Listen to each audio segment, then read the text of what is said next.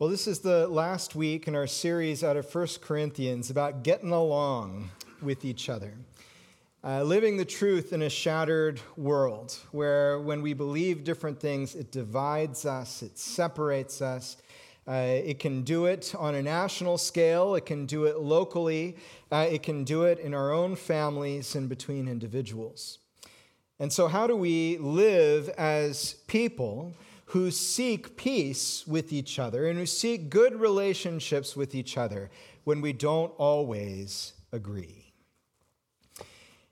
One of the first things we took a look at is in 1 Corinthians chapter 8, where we said, well, we remember that love is more important than knowledge. The temptation is to figure out who's right and stake everything on that and make everything revolve around it. We choose sides based on do we think the same things? Do we believe the same things? Instead of remembering that we are actually one big human family called into God's family. It's not that there are no differences between us. It's not that the truth doesn't matter because it deeply, deeply matters. But we start thinking that people are our enemies when they think differently than we do. And God calls us to a better way. He calls us to the way of love, and He doesn't compromise on it. Jesus was right about everything all the time, but because He loved people, He died on the cross. He let God vindicate Him rather than vindicating himself by saying, I am smarter, I'll prove you all wrong all the time. Because sometimes it's really not about who's right and wrong anymore, is it? Or at least it's not about who's really got the truth or who really doesn't have the truth. It's about my way, not your way. And Jesus says, You can have either way. You can have my way, Jesus' way, or you can have your way. And my job is to love you to the end. Love is better than knowledge because it maintains relationship, because it seeks to grow people up in the truth instead of bludgeon them to death with it. Sometimes we really like to bludgeon folks to death with the truth, don't we? Secondly, uh, we need to recognize that although when we know the truth, we recognize what our rights are, all of the privileges and all of the responsibilities that we really have. But Paul reminds us in chapter 10 what are we supposed to do with our rights? We're supposed to treat them as secondary to the good of my neighbor. And why is that? Well, again, chapter 8, because the exercise of my rights can destroy my brother who's not as far along as I am, my sister who doesn't uh, hasn't entered fully into the truth yet. It can destroy them. Paul uses the example of meat sacrificed to idols. He says, A lot of you know that there's only one God. And if you eat the meat sacrificed to idols, you're not worshiping those idols. But there are some people who don't know that. And when they see you eating meat sacrificed to idols, they assume you're worshiping idols. So they are confirmed in their belief that idol worship is a good thing when it's the worst thing they could possibly be engaged in at all. The exercise of my rights has the potential to destroy my brother for whom Christ died. In chapter 9, we heard that when we forfeit our rights, it's a tangible living out of the gospel.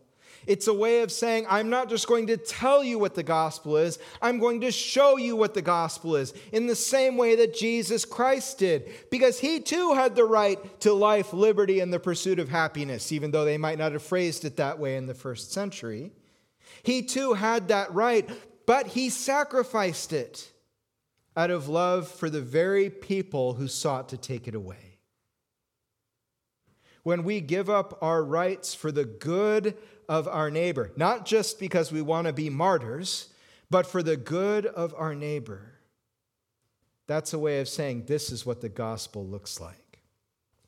And again in chapter 9, Paul gave us something else. He said, if I, if I were to take full advantage of my rights in the gospel, I would be giving up my boast. Remember that? As Christians, we're not supposed to boast. We know this because boasting says, Look how great I am. But Paul's saying, you know, my job, and I don't have a choice on this, this is what I was made for. My job is to share the gospel with everyone that I meet. My boast is that I do it free of charge. I have the right. He says, if I sow spiritual things among you, is it wrong for me to reap material things? Not to become wealthy, not to become rich, but to provide for his daily needs and his ministry. Is it wrong if I do that? He says, absolutely not. It says over and over again in the Old Testament do, do not muzzle the ox while it's treading out the grain. Right? Because in order to uh, in order to actually harvest the grain, I'm not a farmer. I'm so sorry, but you, you they threw it on the ground, and the oxen would walk all over it and beat out the grain from it. And they said the oxen are working, so don't muzzle the oxen while they're doing that. They get to eat some of their work. And if it's true for cows for crying out loud, it's true for God's people. Paul says, That's my right, but I never want my right to become a stumbling block. And not only that, if I give up my right, it is an act of worship and service to my God. I didn't have to do it this way, but I can do it freely, giving up my rights to worship my God. That's Paul's boast. And then finally, we come to chapter 10. And you, might have noticed I did skip a bunch of chapter 10, and it's because this is our last week, and I just had to choose what we could get to. So I went to what I thought was the most important part for our series, beginning in verse 23. Paul says, I have the right to do anything you say, but not everything is beneficial, is it? I have the right to do anything, but not everything is constructive. Not everything builds up. And then he says, No one should seek their own good, but rather the good of others. See, Paul says the thing we should be concerned about more than anything else in our lives is not grabbing on to everything that we can get in this life. And isn't that tempting? Isn't that tempting? I could have it. I could have it. It's not wrong. No, it's whatever that choice is that's in front of us, whatever that right is that we want to hold on to. It's not wrong to want everyone to, to know that Christianity is really true, to defend it. It's not wrong to want to worship in our building, even when people are saying, don't worship in your building. It's not wrong to want to make a good life for ourselves in this world and to want to make a good life for our children in this world. But Paul's saying, that's not the way I want you to think. God is saying to us through the Apostle Paul, that's not how I want you to think. I don't want you to think about how to have the best life in this world. I want you to think about how to be the best servant to the people around you in this world. Because you're going to be here for 70 or 80 or 90 years if you have a pretty good life here. That's how long you'll be here but you'll be with me forever. Which life should you invest in?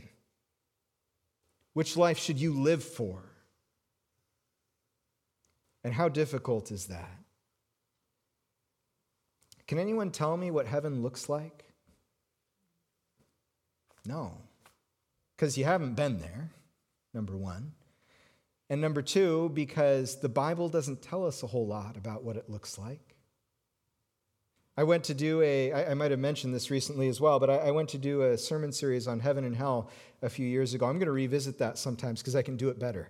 Uh, but I, when I did this, I went and I asked a couple of my old professors, I said, where are some good resources I can get on, on heaven? And they said, well, there aren't any. Actually, one of my professors said, I'm actually writing that book right now. And he said, Well, that doesn't help me, sir. Uh, but the Bible, it just doesn't give us a lot to go on other than the fact that Jesus is there. Other than the fact that that's where we will live with God Himself. Remember what we were saying about worship and praise just a little bit earlier in the, in the service? I mean, I'm going to pull it up. This is great. I got it written down. The Westminster Shorter Catechism begins by reminding us that the chief purpose of humanity is to glorify God and enjoy Him forever. If that's our chief purpose, are we living our chief purpose here?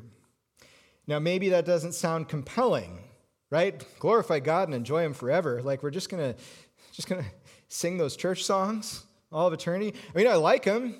I don't know if I want to sing them forever and ever nonstop. First of all, worship's a little more than just singing your church songs.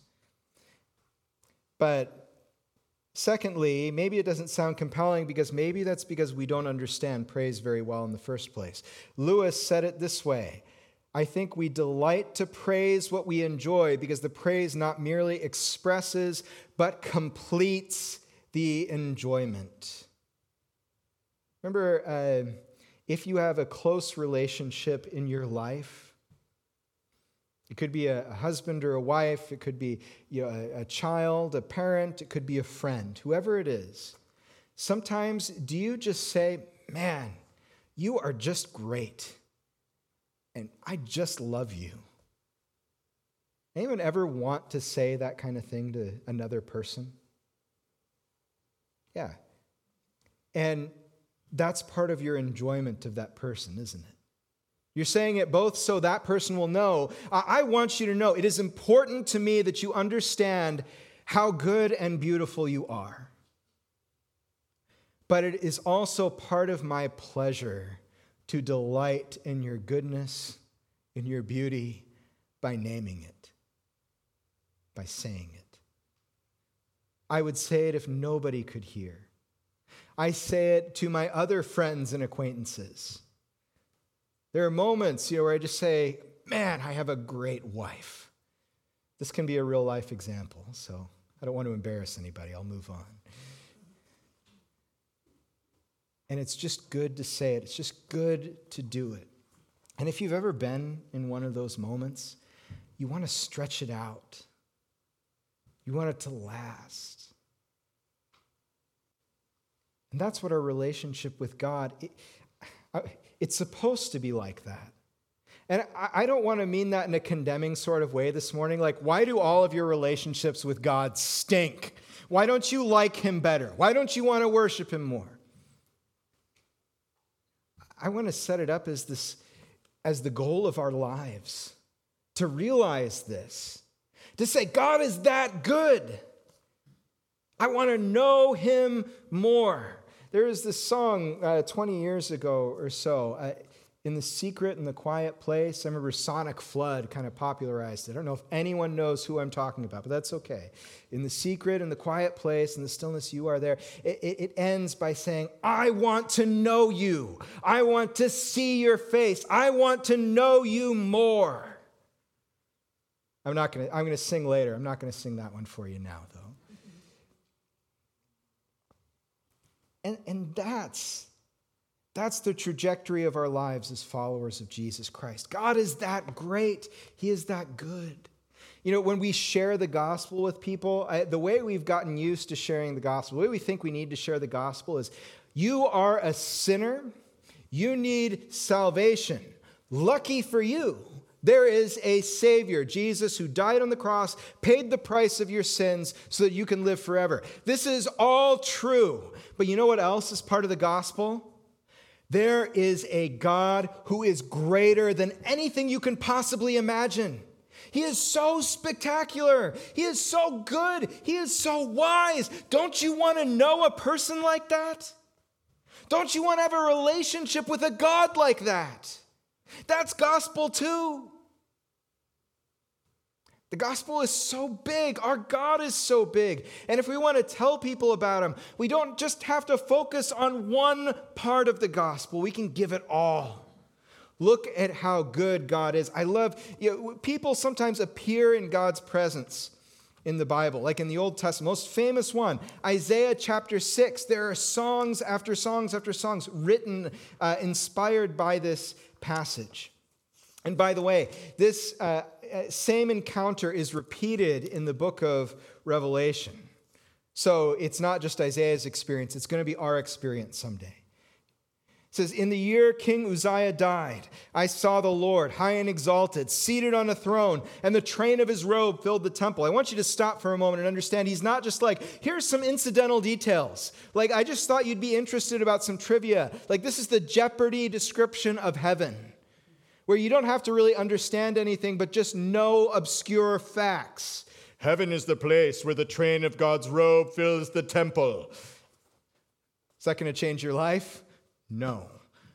But if we understand what Isaiah is trying to communicate, his majesty is so great, there is no clothing out there that could possibly make him look any better, more wonderful. Isaiah is struggling to find the words. Above this God, above the Lord, were seraphim, each with six wings. I can't even imagine seraphim. I like the name itself makes me think I don't understand. With two wings they covered their faces, two their feet, and two they were flying, and they were calling to one another, Holy, holy, holy is the Lord Almighty. The whole earth is full of his glory. And at the sound of their voices, the doorposts and the thresholds shook, and the temple was filled with smoke. Are you starting to get a picture? Not just of the details, but maybe of the feelings of what Isaiah was thinking and feeling. Imagine, not just on earth, God's presence shakes the doorposts and the thresholds, but even in heaven. Heaven itself cannot contain our God. And the temple was filling with smoke. Why is this? Maybe it's because there are offerings everywhere. I actually think it's a sense of obscurity. He is so great, my mind is, my vision is fuzzing. I can't take it all in, which is maybe supported but what Isaiah does next. Woe to me, I cried. I am ruined, for I am a man of unclean lips, and I live among a people of unclean lips, and my eyes have seen the King, the Lord Almighty.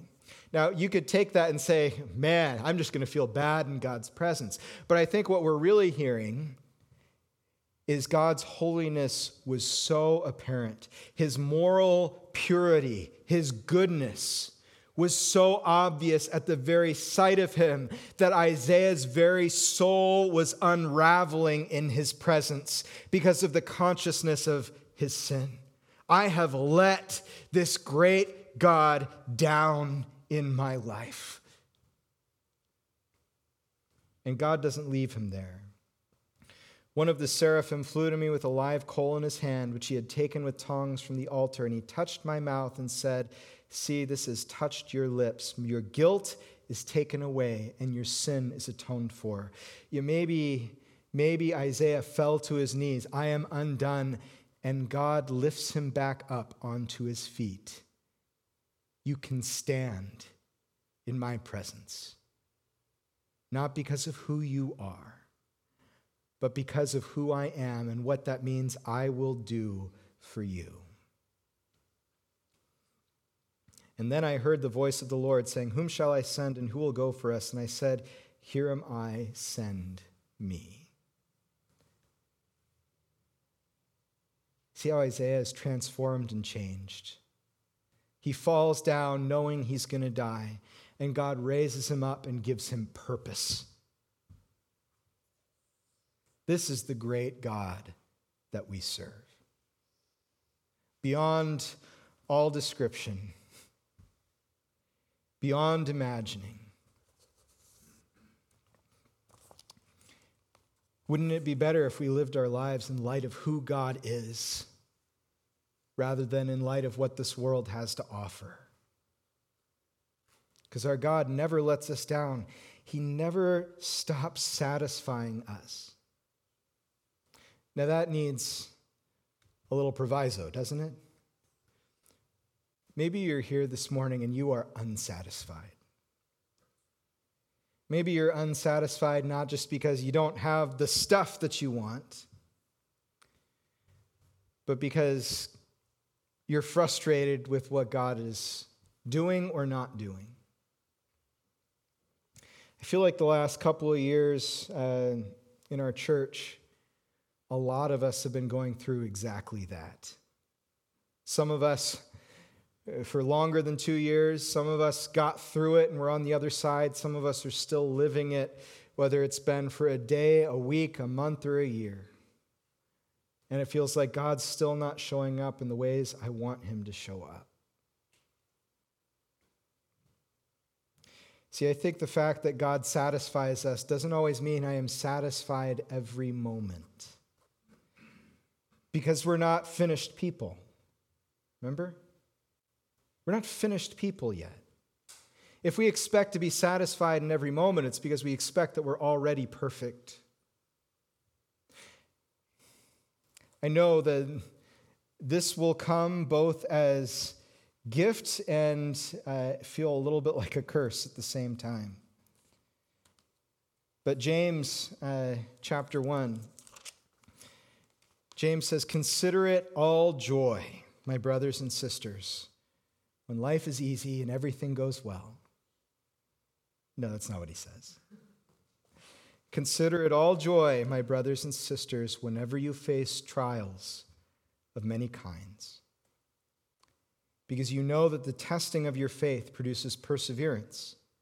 And let perseverance finish its work, so that you may finally be mature and complete, not lacking anything.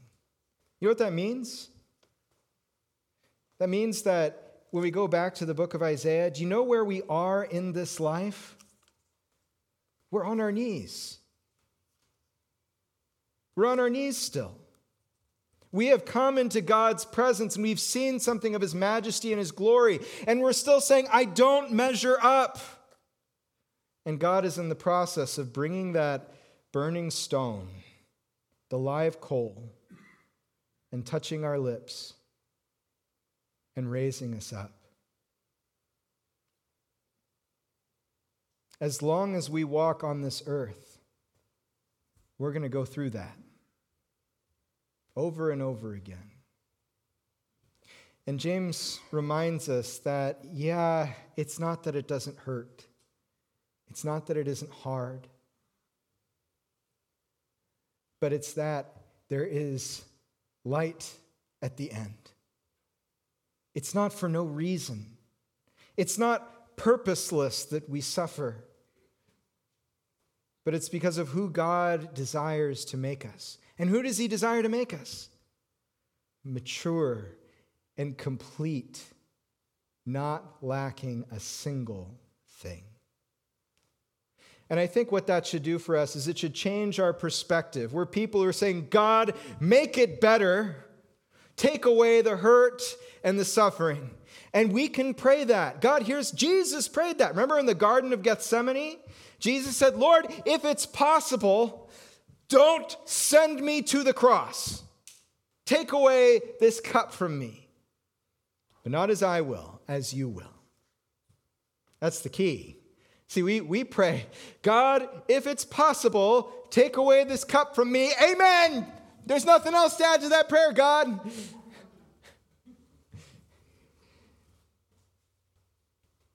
But not as I will, as you will. Remember the prayer Jesus taught us Our Father who art in heaven, hallowed be thy name. Thy kingdom come, take this cup away. Thy will be done on earth just like it is in heaven. See, our chief concern is God's glory.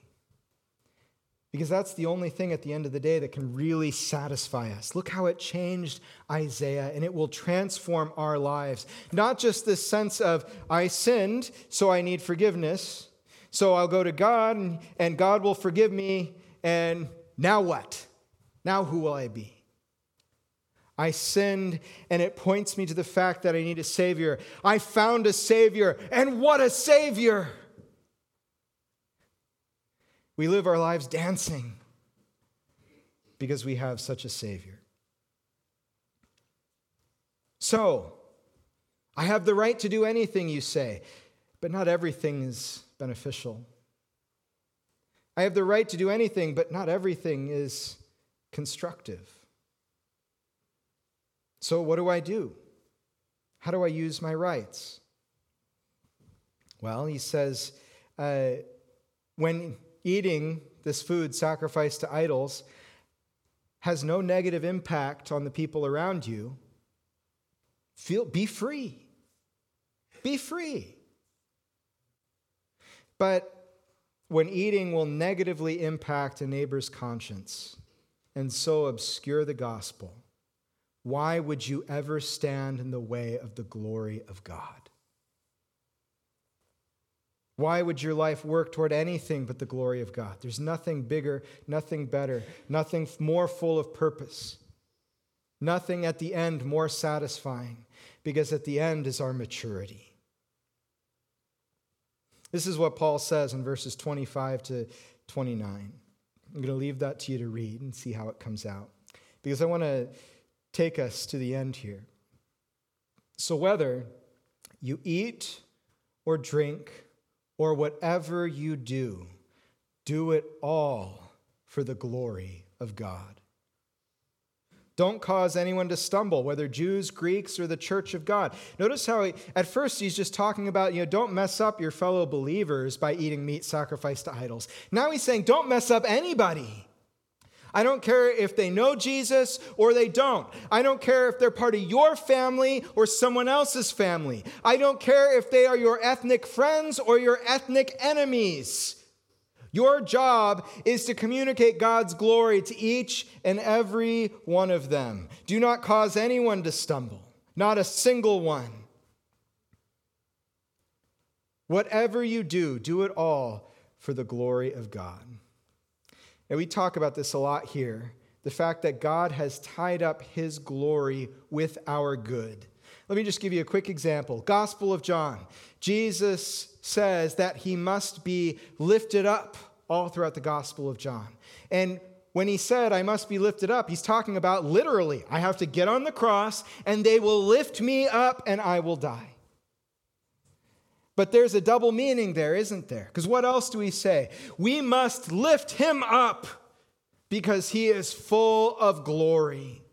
Richard Bauckham wrote a book uh, 20 years ago or so called God Crucified. It was a work of scholarship in which he was describing what, how are we to understand the nature of Jesus? Is he, is he God just like the Father? It's a book on Trinitarian doctrine in a lot of ways. It's something you, most of us will probably never read, but I read it because I love Trinitarian doctrine and I'm weird.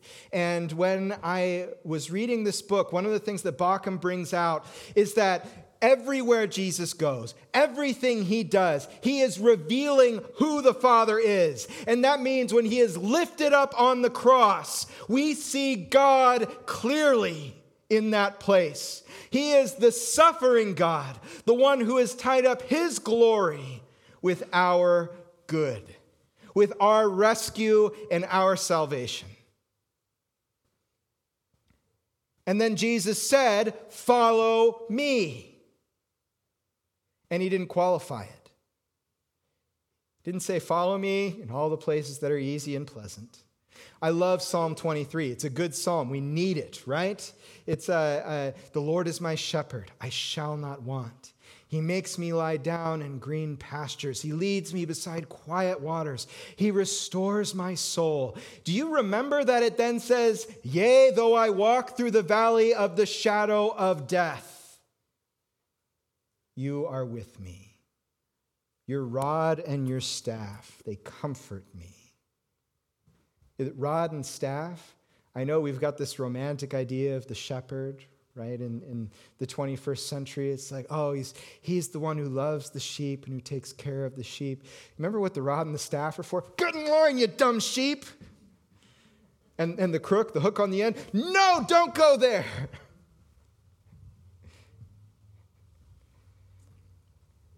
But he is still the good shepherd, from whom we shall not want any more, because he supplies all of our needs. So that's the last bit here. How do we live as people of peace who really believe in the truth in the midst of a world divided over the facts? In the midst of a world spewing hatred to the people on the other side. We do it remembering that the most important thing that we do is we love, not just know. We do it remembering that our freedoms and our rights, yes, they are there for our good, but they can also be weaponized. They can harm the people around us intentionally or not. And so we guard them and we cultivate them for the purpose of displaying God's glory so that everyone will see clearly and understand. And when we do that, we're like Jesus. We're like the Master. We're obedient to him. We are following him because it's where Jesus has been before. That's why Paul ends with follow my example as I follow Christ's. Can we be like that? Can we live like that? not on our own, but with this company of saints and with the help of the Holy Spirit, we can be like Jesus as well.